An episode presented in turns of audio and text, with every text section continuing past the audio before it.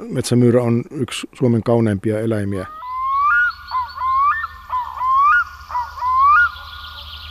Maanpinnassa kimaltelee vielä kylmän kevätyön kilo. Sammaliko ja mustikkamättäiden eläjät ovat piilossa, vaan eivätpä olekaan.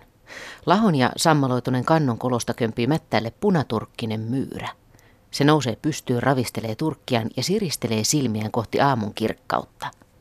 Ensimmäisten hetkien aikana myyrä on jo nähnyt suuren osan koko sen elämää raamittavasta ympäristöstä.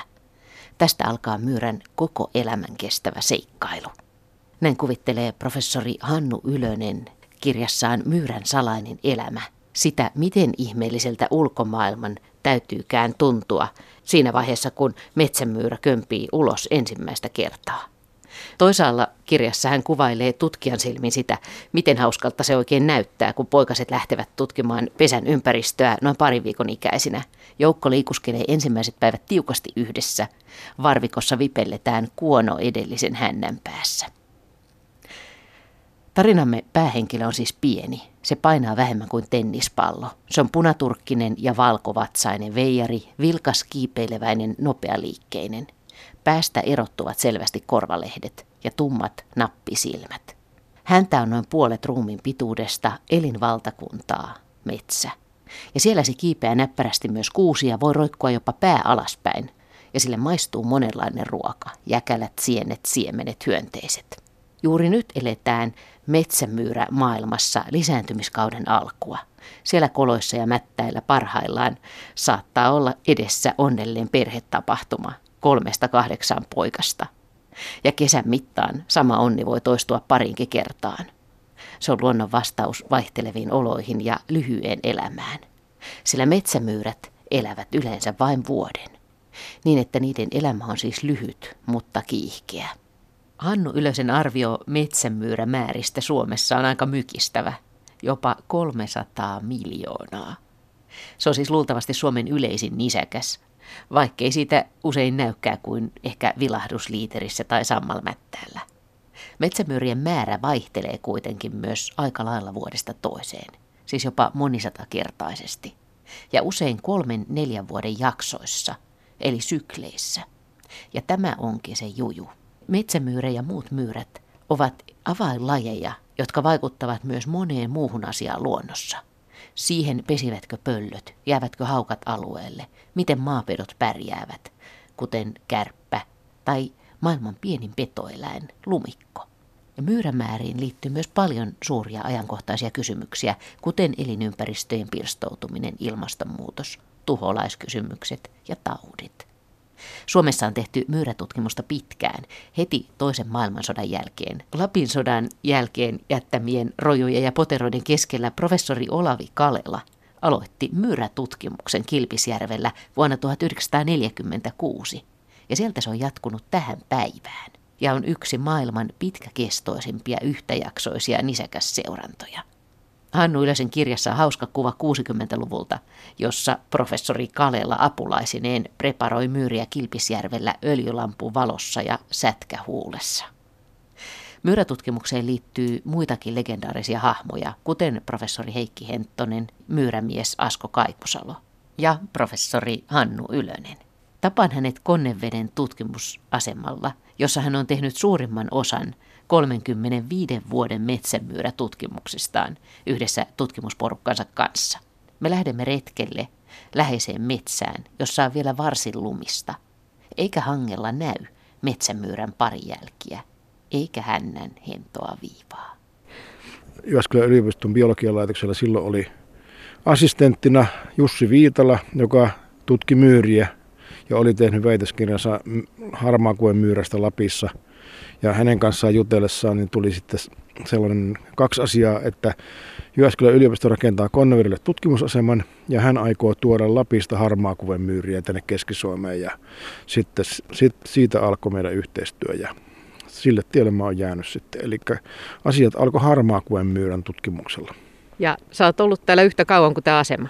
Vuoden yli siitä, koska me aloitettiin Jussin kanssa 1982 ja eka kerran kun mä tänne tulin, niin asema oli rakenteilla, tuossa oli runkopuut pystyssä ja tässä rannassa oli pieni asuntovaunu jossa oli lämmityslaite. Ja siellä me istuttiin sitten ja siellä muun muassa sitten tuleva vastaväitteeni Heikki Henttonen oli käymässä juuri silloin, kun mä eka kertaa tulin tänne. Ja mehän tehtiin ne ensimmäiset hommat tuolla Konneveden saarilla, kun ei ollut vielä näitä, näitä myyrätarhoja, joista me varmaan myöhemmin puhutaan enemmän. Mitä oli ne kysymykset, mistä te lähditte liikkeelle?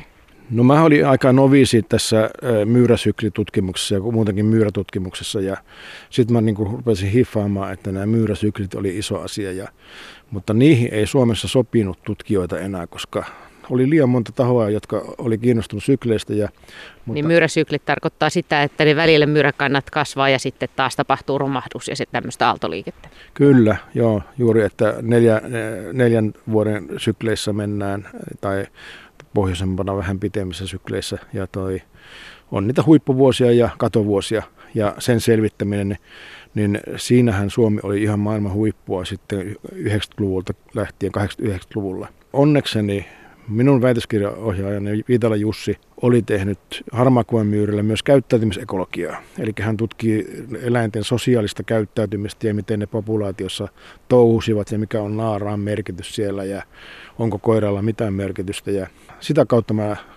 läksin tähän käyttäytymishommaan mukaan. Mutta sehän se vasta on jännää, eikö niin? No on tosi jännää ja sitten, sitten se, että kun me tuotiin niitä harmakuemyyriä tänne Konnevedelle, niin nehän ei pärjännyt tässä meidän ensin, ensimmäisessä tarhassa, mikä Jussi rakenti tähän aseman viereen. Ja sekin on julkaistu, eli he sai niin paljon puutiaisia, että ne kaikki kuoli. Ja mä en tiedä, onko siellä tämmöistä yhteisevoluution joku linkki puuttu, että ne puutiaiset ei niin tippunut pois, niitä vaan lisääntyi koko ajan. Jolloin me siirrettiin tosiaan ne harmakuven myyrät tuonne Koneveden saarille, ja siellä ne pärjäs yhden syklin ajan. Mutta sitten kun joku tekijä, joka oli sama kaikille Keski-Suomen myyrille luultavasti pedot, söivät sitten myös ne harmaakuen myyrät pois, niin sitten sen yhden syksyn jälkeen me ei enää tuotu uusia. Mutta kolme vuotta mä kävin pitkin saaria tutkimassa myyrälajeja, joka ei kuulu keskisuomalaiseen luontoon ollenkaan. No mitä oli ne, sit kun ryhdyit tutkimaan niiden käyttäytymistä, niin mitä oli ne asiat, mitkä oli silloin ensimmäisenä mielessä? No ensimmäisenä oli myyrien talviekologia ja siellä oli semmoinen kysymys, että talvehtiiko myyrät hangen alla yksin vai yhdessä. Ja siinä oli semmoinen ajatuskuvio, että jos ne talvehtis yksinään ja puolustaisi ravintoresurssia, niin niille riittäisi ruoka. Mutta jos ne talvehtii yhdessä, niin ne saattaa hyötyä lämmönsäätelystä ja ne lämmittää toisiaan. Ja sitten ongelmaksi saattaa tulla se, että ruoka loppuu sitten sen pesän ympäristöstä, kun kaikki käyttää samaa resurssia siinä ympärillä. Ja kyllä tämä, niin kuin tämä viime mainittu, eli melkein ka- kaikki jyrsijät tuolla hangen alla asustelee yhdessä. Eli se lämmön säätely ja lämmön säästäminen ja sitä kautta energian säästäminen on varmaan semmoinen tärkeä tekijä. Ensimmäinen mun tieteellinen julkaisu myyristä oli metsämyyrän talviekologiaan liittyvä juuri tämä, että, että tässä ihan tässä alueella, missä me nyt seistaan, niin oli se ensimmäinen myyrätarha ja sitten siellä oli tiettyjä hyviä laikkuja, johon sitten talvella kerääntyi kaikki myyrät, vaikka kesällä ne oli niin kuin ympäri koko tarhaa niin kuin aika tasaisesti levittäytyneenä. Me seistään täällä kevättalvisessa metsässä, niin tässä hangen alla pystyisit se jotenkin arvioimaan, missä päin niitä voisi olla? Onko joku tietty paikka, voiko sitä mitenkään nähdä päälle päin, että missä ne saattaisi viihtyä? Talvella ne näyttävät menevän semmoisiin paikkoihin, niin kuin tässä just on, eli on on leppää ja haapaa ja koivuja, josta, josta niin kuin lehti tippuu syksyllä, niin silloin sinne pääsee muodostumaan paksu lumipeite. Mutta jos on taas oikein tiheä kuusikko, niin siellä kuusen alla on hyvin vähän lunta ja routa menee syvälle sinne maahan ja siellä on varmaan aika holot, holotna olla, eli kylmä tulee poloselle ja silloin ne siirtyy näille, näille paikoille, missä on paksu hanki. Miten se päivä kuluu siellä talvisessa porukassa? Metsämyyrällähän se kuluu aktiivisena ja ollen ja nukkuen. Metsämyyrä on tällainen polyfaasinen, eli sillä on tämmöisiä lyhyitä aktiivisuushuippuja monta päivässä ja yössä, eli sillä ei ole sellaista selkeää rytmiä, niin kuin peltomyyrä on tämmöinen hämäräaktiivinen, eli se on aktiivinen aamu, aamulla ja illalla ja sitten vähemmän aktiivinen keskellä päivää ja keskellä yötä, mutta metsämyyrä ehkä siinä erilainen ravinto määrää sen, että sen pitää olla useimmin aktiivinen, eli se käy jääkaapilla useimmin kuin peltomyyrä tai joku muu kumppani. Ja lopun ajan se varmaan lämmittelee siellä pesässä tuolla hangen alla hyvässä paikassa jossain kiven tai kannun kolossa on tehty kiva pesä, jos on kuivaa heinää rajattu sinne ympärille. Ja toivottavasti sillä on hyviä kumppaneita siellä sitten, että, että ne yhdessä sitten lämmittää sitä, koska se hyötyhän tulee siitä, että silloin kun joku kaveri lähtee syömään, hakee ruokaa jostain ympäristöstä, niin sinne jää joku pitää sitä pesää lämpöisenä. Eikä käy niin, että jos olisi yksin, niin lähtee syömään ja sitten palaa kylmään pesään, niin se energia, minkä on kerennyt syödä, niin sehän menee sen pesän lämmittämiseen. Kuinka isoja metsämyyräjoukkoja voi olla yhdessä? Ää, en mä usko, että hirveän monta. Sanotaan, että, että niin kuin muutama. Kuinka raskas, jos on kylmä talvi, niin kuinka hankalaa se on metsämyyrien kannalta? Että miten suurta se kuolleisuus on? Voiko sitä arvioida ollenkaan? Pitkäaikainen kokemus, mikä mullakin on, on se, että sellaiset voimakkaan kuolleisuuden vaiheet on se alkutalvi. Että silloin kun maa alkaa jäätyä ja ravinto loppua ja sitten ei ole kuitenkaan suojaavaa lunta. Sitten kun se lumipeite tulee, niin siellä lumen alla on aika mukavaa, että siellä on nolla aste keli, vaikka ulkona olisi 25-30 astetta pakkasta. Ja sitten taas kun lumi alkaa sulaa, niin sitten se on taas tällainen kriittinen aika. Se sulaa vesi saattaa mennä myyrien käytäviin sitten siellä ja, ja sitten se yöllä jäätyy kuitenkin. Eli tämmöinen, mikä liittyy koko ilmastonmuutosprosessiin sitten on se, että jos tällaiset jäätymis-sulamissyklit alkaa niin kuin yleistyä keskellä talvea ja lumipeite ei anna suojaa, niin kyllä mä niin kuin olettaisin, että se on aika heikko ympäristö sitten myyrille tai mille tahansa eliöille tuolla, tuolla lumen alla. Sä oot tutkinut metsämyyrien käyttäytymistä vuosikymmeniä, niin minkälaisia asioita on selvinnyt esimerkiksi? Mun tutkimusryhmässä on paljon keskitytty niin pedon välttämiskäyttäytymiseen ja siihen yhteiseloon, että kun myyrät on merkittävä ruokaresurssi monille pedoille, mutta erityisesti pikkupedoille, lumikoille ja kärpille, niin tämä miten lumikko saalistaa ja miten myyrä pyrkii välttämään saalistusta, se on niin kuin ollut yksi merkittävä tekijä. Se on niin kuin mennyt läpi koko mun uraan. Sun kirjassa sä oot hauskasti myöskin asettunut, pyrkinyt asettumaan aina välillä hetkeksi sen metsämyyrän asemaan, mikä tietenkin tieteentekijänä ei ole ihan tavallista.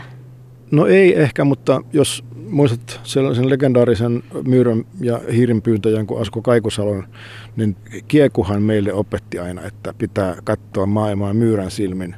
Ja sitten kun, jos me saadaan uusia opiskelijoita tai työntekijöitä niin, ja tarvitaan eläimiä luonnosta, niin mä aina sitten sanon, että teidän pitää niin kuin mennä sinne karikkeen joukkoon ja miettiä, että missä minä kulkisin, missä minä eläisin, jos mä myyrä. No, Kiekollahan oli tämä kiekokerroin, että kuinka paljon, jos minut tai joku muu tollikko pannaan pyytämään myyriä tai hiiriä metsästä ja sitten kieko pyytää samanlaisilla alueilla, niin kieko sai, oliko se 1,7 kertaa enemmän aina. Eli se, siihen piti laskea tämä kiekukerroin, koska kieko ties tasan tarkkaan minne se loukku piti asettaa, että sen myyrän sai pois sieltä. Miten sun käsitys metsämyyristä muuten? Onko se muuttunut paljon tänä aikana? Siis tutkimustietoa on tullut paljon lisää, mutta mikä sun yleinen mielikuva niistä on? Ajatteletko sitä, se niitä nyt toisella tavalla kuin aikaisemmin? No en kyllä. Siis kyllä mä on, metsämyyrä on yksi Suomen kauneimpia eläimiä, että sen takiahan mun mielestä oli se idea, että ihmiset oppis tuon kirjan kautta tuntemaan sen paremmin, että se, moni ei sitä nähnyt ja sitten näkee papanoita tai jotain muuta kellareissa ja sitten hyi täällä on ollut hiiriä. Ja, ja sitten aina se myyrä kuume vielä, että sitten tulee niin. vielä se, että äh, onko no niin. se ollut metsämyyrä? Niin tietenkin, no ei ihmiset edes tiedä sitä, kun he puhuvat myyristä ja myyrät levittää myyräkuumetta ja sehän ei pidä paikassa. Se on ainoastaan tämä metsämyyrä, tämä meidän tutkimuskohde, joka sitten meidän pitää ottaa huomioon meidän tutkimuksessa. Mutta kaikki, kaiken, kaikkinensa niin kuin tämän saman suvun, metsämyyrän suvun myyriä, niin sitten seuraava Lapin myyrä ja sitten jossain Pohjois-Amerikassa punamyyrä, niin ne on niin kuin kauneimpia myyriä, mitä on. Ja ne on hyvä käytöksisiä. Ne on mukavia tutkimuskohteita, että peltomyyrää en hirveän kauan jaksa tutkia. Mitä myyräkuume vaikuttaa metsämyyriin? Sehän ei hirveästi vaikuta. Täällä tehtiin pitkiä, pitkiä tota, tutkimussarjoja, oliko se seitsemän vuotta, jossa sitten huomattiin, että talvella se saattoi heikentää metsämyyrien kuntoa, joka sitten jonkin verran kai vaikutti niiden säilymismahdollisuuksiin, mutta kyllä metsämyyrä aika ylpeästi sen viruksensa kantaa. No lähdetään katsomaan niitä metsämyriä, joita nyt ei, ei täällä näy. Mutta Hannu Ylönen, onko tota, jossain vaiheessa luonnontieteissä oli, oli vähän semmoista fiilistä, että eläinten käyttäytymistä ei hirveästi tutkittu. Onko näin? No en mä tiedä. Siis omasta mielestäni ennenhän sitä sanottiin etologiaksi, mm. käyttäytymistieteeksi, niin. mutta sitten siitä on tullut käyttäytymisekologiaa ja evoluutioekologiaa, kun pureudutaan niihin syihin tarkemmin, mutta kyllähän Konrad Lorenzin ja kaikkien muiden tyyppien kautta jo sata vuotta sitten oltiin kiinnostuttu monista käyttäytymiseen liittyvistä asioista, mutta se oli tällaista luonnonhistoriaa. Niin kuin esimerkiksi tähän syklitutkimukseen liittyy sellainen kummallisuus, että tuolla Lapissa liikuskeli näitä hengenmiehiä, niin kuin pappeja, jalkasin kylästä toiseen ja he teki paljon tämmöisiä luontohavaintoja sitten. Heillä oli aikaa. He käveli siellä ja ajatteli isoja asioita, mutta aistit oli valppaana ja ne pysty tekemään tämmöisiä käyttäytymishavaintoja ja laskivat myyriä ja sopuleita ja näin edelleen.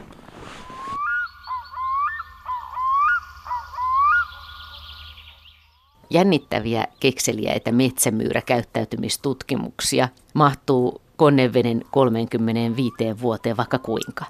Esimerkiksi sitä on selvitetty, että jos metsämyyrän pitää paeta, se ei valitse suinkaan pienintä mahdollista koloa, vaan seuraavaksi pienimmän, josta pääsee sitten varmasti läpi, ilman että pitää punkea tai että juuttuu vielä vaikka kiinni kolon seiniin. Toisenlaisessa käytäväkokeessa selvisi, että metsämyyrät kiipeävät vaaran tulle myöskin puihin, mutta peltomyyrät eivät. Ja sen takia ne jäävät helpommin lumikon saaliiksi. Metsämyyrien ruokailupaikka saatiin vaikuttamaan vaaralliselta ruiskuttamalla sen ympäristöön lumikon pissaa – tai soittamalla nauhoitettua pöllön huhuilua pimiässä. Ja sitten siitä, paljonko alueelle jäi auringonkukan siemeniä, voitiin päätellä, miten vaaralliselta ruokailupaikka metsämyyrän mielestä vaikutti. Että jos oli vaarallisen tuntuista, niin ne eivät jääneet kuorimaan ruokaansa, niitä auringonkukan siemeniä. Moneen pitää siis ilmeisesti myyrätutkijoidenkin taipua ja monenlaista keksiä ja kehitellä. Toki modernia tekniikkaakin on käytössä, Hannu Ylönen kertoo. Metsämyyriä merkitään mikrosiruilla ja asennetaan pieniä radiolähettimiä niiden kyytiin. Ja ongelmia tulee tietenkin joka vaiheessa. Kuten eräänä myyräkato kesänä, jolloin jokin iso pöllö oli kiinnostunut tutkimusalueen myyristä ja pistellyt poskiensa myöskin yhdeksän radiolähetin myyrää, niin että lähettimet löytyivät lopulta oksennuspalloista puun alta – ja sieltä ne oksennuspallojen sisältä lähettivät edelleen signaalia. Hellyttävä tuttavuus maailman pieni jyrsi ja vaivaishiiri, kolmen neljän gramman painoinen, on sekin onnistunut tuottamaan tutkijoille päävaivaa. Tutkijat ovat kantaneet niitä pois aidatuilta koealueilta, mutta eikös mitä, siellä ne ovat hetken kuluttua taas olleet. Hannu Ylönen arvelee, että hyvinä kiipeilijöinä ne ehkä tunkivat tutkimusalueelle ilmeisesti reunapellin saumojen niittausten avulla – ja löysivät sitten tiensä ruokinta-automaateille, joiden sisäänkäynnit ne vielä muurasivat pienemmäksi, käyttäen kauran tärkkelystä laastina, niin että metsämyyrät eivät enää mahtuneet samoille apajille. Kirjansa esipuheessa Hannu Ylönen toteaa, että tutkija on kadehdittavassa asemassa päästessään seuraamaan myyrien elämää. Ja toivoo, että kirjasta heijastuu pohjoisten havuvaltaisten sekametsien ja niitä ympäröivien pientareiden ja niittyjen eliöyhteisöjen uskomaton kauneus. Meidän metsäretkemme päättyy eräälle tutkimustarhalle, joita Konneveden alueella on useita kymmeniä. Hypätään aidan yli. No niin, nyt me ollaan myyrätarhassa. Tämä on tämmöinen neljännes hehtaarin alue, jossa on peltiseinällä erotettu nämä lohkot toisistaan ja ulkomaailmasta ja puoli metriä maan sisään toi peltiseinä ja meidän koeeläimet pysyy täällä. Tämä on niin kuin avovankila, mutta ne ei tiedä, että ne on vankilassa, koska tämä on niin iso. Täällä pystyy muutaman kymmenen 50 myyrän populaatio parhaimmillaan elämään. Ja talvellahan populaatiotiheys on pienempi, että täällä on nyt tällä hetkellä Syksyllä on pistetty 12 eläintä, kuusi koirasta, kuusi naarasta tarhaa ja niistä on ehkä joitain jäljellä. Tällä hetkellä ei tiedetä vielä kuinka paljon. Tässä on parikymmentä senttiä lunta ja... Tässä on 40. 40. Senttiä. Koska tämä loukun suoja, koska... Okei. Okay. Pömpeli on 50 senttiä korkea, joka suojaa. Joka on tuolla ihan lumen peitossa. No niin. niin, no siitä me tiedetään, että tässä on sit paljon enempi tosiaan puoli metriä lunta ja sitten tässä on koivua ja kuusta ja tämmöinen aika aukea on joo. Se ensimmäinen tarha rakennettiin metsään ja se oli tosi hankala, koska puujuuret ja muut routi ja toi roudan pintaa ja sitten nosti aitoja ja sitä piti huoltaa koko ajan. Että sen takia tämä on niin hyvä kompromissi. Silloin kun me pidetään peltomyyrä pois pellolta, niin metsämyyrä tykkää olla tämmöisessä auto, niin kuin aukealla habitaatilla ihan, ihan mielellään. Ja niin sun kirjasta mä luin, että itse asiassa metsämyyrät tykkäisi olla pellolla, mikäli ne peltomyyrät ei olisi vahvempia ja ajaisi niitä pois. Ja onko tämä nyt just se paikka, missä te olette tämän asian todennut? No tämä on yksi niistä paikoista. Kaikki, siis täällä Konnevedellä on, meillä on kaksi tutkimusryhmää, jotka tekee hommia metsämyyrällä ja täällä on yhteensä yli 40 tarhaa. Tämä on niin kuin varmaan suurin myyrätarha tihentymä maailmassa ja tota, kaikki on tehty tällaiselle vanhoille niityille ja joka paikassa niin kyllä ne tykkää olla. Että onhan täällä sellaista ihan, ihan niin kuin metsämäisyyttäkin tällä hetkellä, että nuo puut alkaa kasvaa. Ja se todettiin sillä että, että silloin kun mä tein väitöskirjaa siinä yhdessä tarhassa, niin siellä oli pelkästään metsämyyriä. Ja siitä tarhasta puolet oli metsää ja puolet peltoa. Ja me luultiin, että metsämyyrä ei tykkää sitä pellosta, mutta niin se vaan kävi, että sitten ne naaraat lisääntyi siellä pellon puolella paljon paremmin. Siellä oli suurempi määrä eläimiä siellä pellon puolella kuin siellä kuusimetsässä. No sitten kun tutkimus loppui, se oli sattumoisin sitten huippuvuosi molemmille lajeille, pelto- ja metsämyyrälle. Ja sitten revittiin noin aidat pois ja vietiin metallin keräykseen. Niin peltomyyrä valtasi sen koko alueen heti. Ensin se valtasi sen pellon, mutta ei kestänyt kuin sy- syksyyn asti, niin peltomyyri oli niin paljon, että ne oli siellä metsässäkin ja metsämyyrällä oli aika heikot oltavat. Mutta silloin kun peltomyyrä oli pois, niin se, se mielellään oli siellä pellon puolella. Täällä on pieni lumisade, muutama aste pakkasta, kaunis sää, tämmöinen pilvinen päivä, mutta ei tässä mitään myyrän jälkeä kyllä näy. Täällä näkyy tutkijan jälkeä, joka on täällä hiippailu, mutta ei myyrän jälkiä. Nythän on heikko myyrätilanne ulkopuolella, joka meinaa sitä, että kun me pannaan tänne syksyllä eläimiä tänne meidän tarhoihin, niin pöllöt oppii käymään täällä meidän tarhoissa. Ja meillä on nyt kurssilla ja tutkijoina tuolla tutkimusasemalla lintuihmisiä ja he sanoivat, että pöllöt ei huhuile vielä, että aika pitäisi olla sellainen, että pitäisi jo alkaa kuulua, mutta ei, ei kuulu lehtopöllöä eikä muitakaan. Ja sen, se nyt indikoi sitä, sitä, että ei ole hirveästi myyriä. Mutta siis kerros nyt vielä näistä pömpeleistä, että mikä näiden idea sitten on? No, äh, tämä on englanniksi tämän nimi oli silloin, kun me ruvettiin Pohjois-Amerikassa tätä 80-luvun alussa kopioimaan, niin, niin trap chimney, eli loukku savupiippu. Ja se johtui siitä, että Kalliovuorella, kun näitä eka kertaa käyttiin, niin lunta saattoi olla kolmekin metriä. Eli se oli semmoinen korkea savupiippu. Meillä täällä Suomessa ei ole lunta niin paljon ja meidän loukun suojat on puoli metriä korkeita. Ja sitten ne kaivetaan täältä tämä mm. kansi, kansi mm. täältä lumelta esille. Tämä on mun mielestä vähän tämmöisen niin kuin laatikkomallisen savustimen näköinen niin on, kyllä. Joo. Ja, ja mm. si, sitten tota, täältä avataan kansi. Täällä on tota 40 kertaa 40 senttiä kanttiinsa oleva 50 senttiä syvä rotko, jossa mm. on multapohja siellä. Ja nyt tällä näkee, että siellä on ollut liikettä. Sitten eläimet oppii käyttää näitä. Tämä kuuluu niiden elinpiiriin. Ei ne niinku tajua, että tämä on jotenkin kummallista, koska ne saa täältä ruokaa. Ne tulee aina tsekkaamaan loukusta, että onko täällä ruokaa. Tällä hetkellä ei ole, kun ei ole mitään pyyntöjä käynnissä. Mutta tämä on, Siellä on auringonkukan siemenen kuoria. siemenen kuoria, joo. Auringonkukka on niin kuin meidän normi syötti.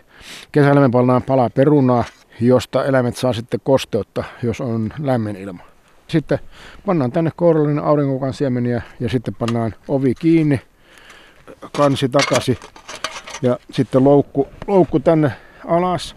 Jos on kova, kovempi pakkanen 10 astetta, niin voi heittää lunta vielä päälle, että tuo ei jäähdy liikaa tuo loukun suoja. Ja seuraavana aamuna eläin istuu täällä loukussa Tämä on tämmöinen elävänä pyytävä loukku, että ei niin kuin mitenkään haittaa sen eläimen elämää. Tässä on tämmöinen kippiovi. Eli tänne pääsee moni eläin peräjälkeen. Ja se on niin kuin tyypillistä talvipyynneille. Ne menee tuommoisen pienen metalli, metallisen levyn päälle ja kun siitä, sen eläimen painosta se sitten niin, painuu tämä, alas ja se eläin menee sitten niin, sinne tämä, loukkuun. Tämä vastapaino sitten sulkee sen ove. Me saadaan niin paljon tietoa niin eläinten sosiaalisista suhteista sillä perusteella, kun tänne samaan loukkuun menee eläimiä. Ketkä tykkää olla yhdessä talvella, se on yksi semmoinen merkittävä tekijä. Ja sitten kun poikaset lähtee pesästä, ne ensimmäiset päivät ne juoksee niin kuin nokka toisen hännässä. Ja tota, sitten jos me löydetään täältä viisi eläintä, jotka on painoltaan 12 grammaa, eli ne on 10, 12, korkeintaan 15 päivää vanhoja, niin me voidaan melko varmoja olla, että ne on sisaruksia kaikki. Niin, että se koko jengi menee sinne Koko peräkkäin. jengi menee peräkkäin sinne. Viimeinen ei taju, että ei kannata. No eihän, siis miksi ei kannata, kun siellä on ruokaa ja suojaa. Eihän kukaan tee niille pahaa tällä loukussa. Kannattaa mennä silloin ja opetella tämä ympäristö. Ja sitten kun koiraspoikaset alkaa olla siinä iässä, että hormonit hyrrää, niin silloin ne lähtee livohkaan. Ei ne enää sitten mene siskojensa kanssa minnekään.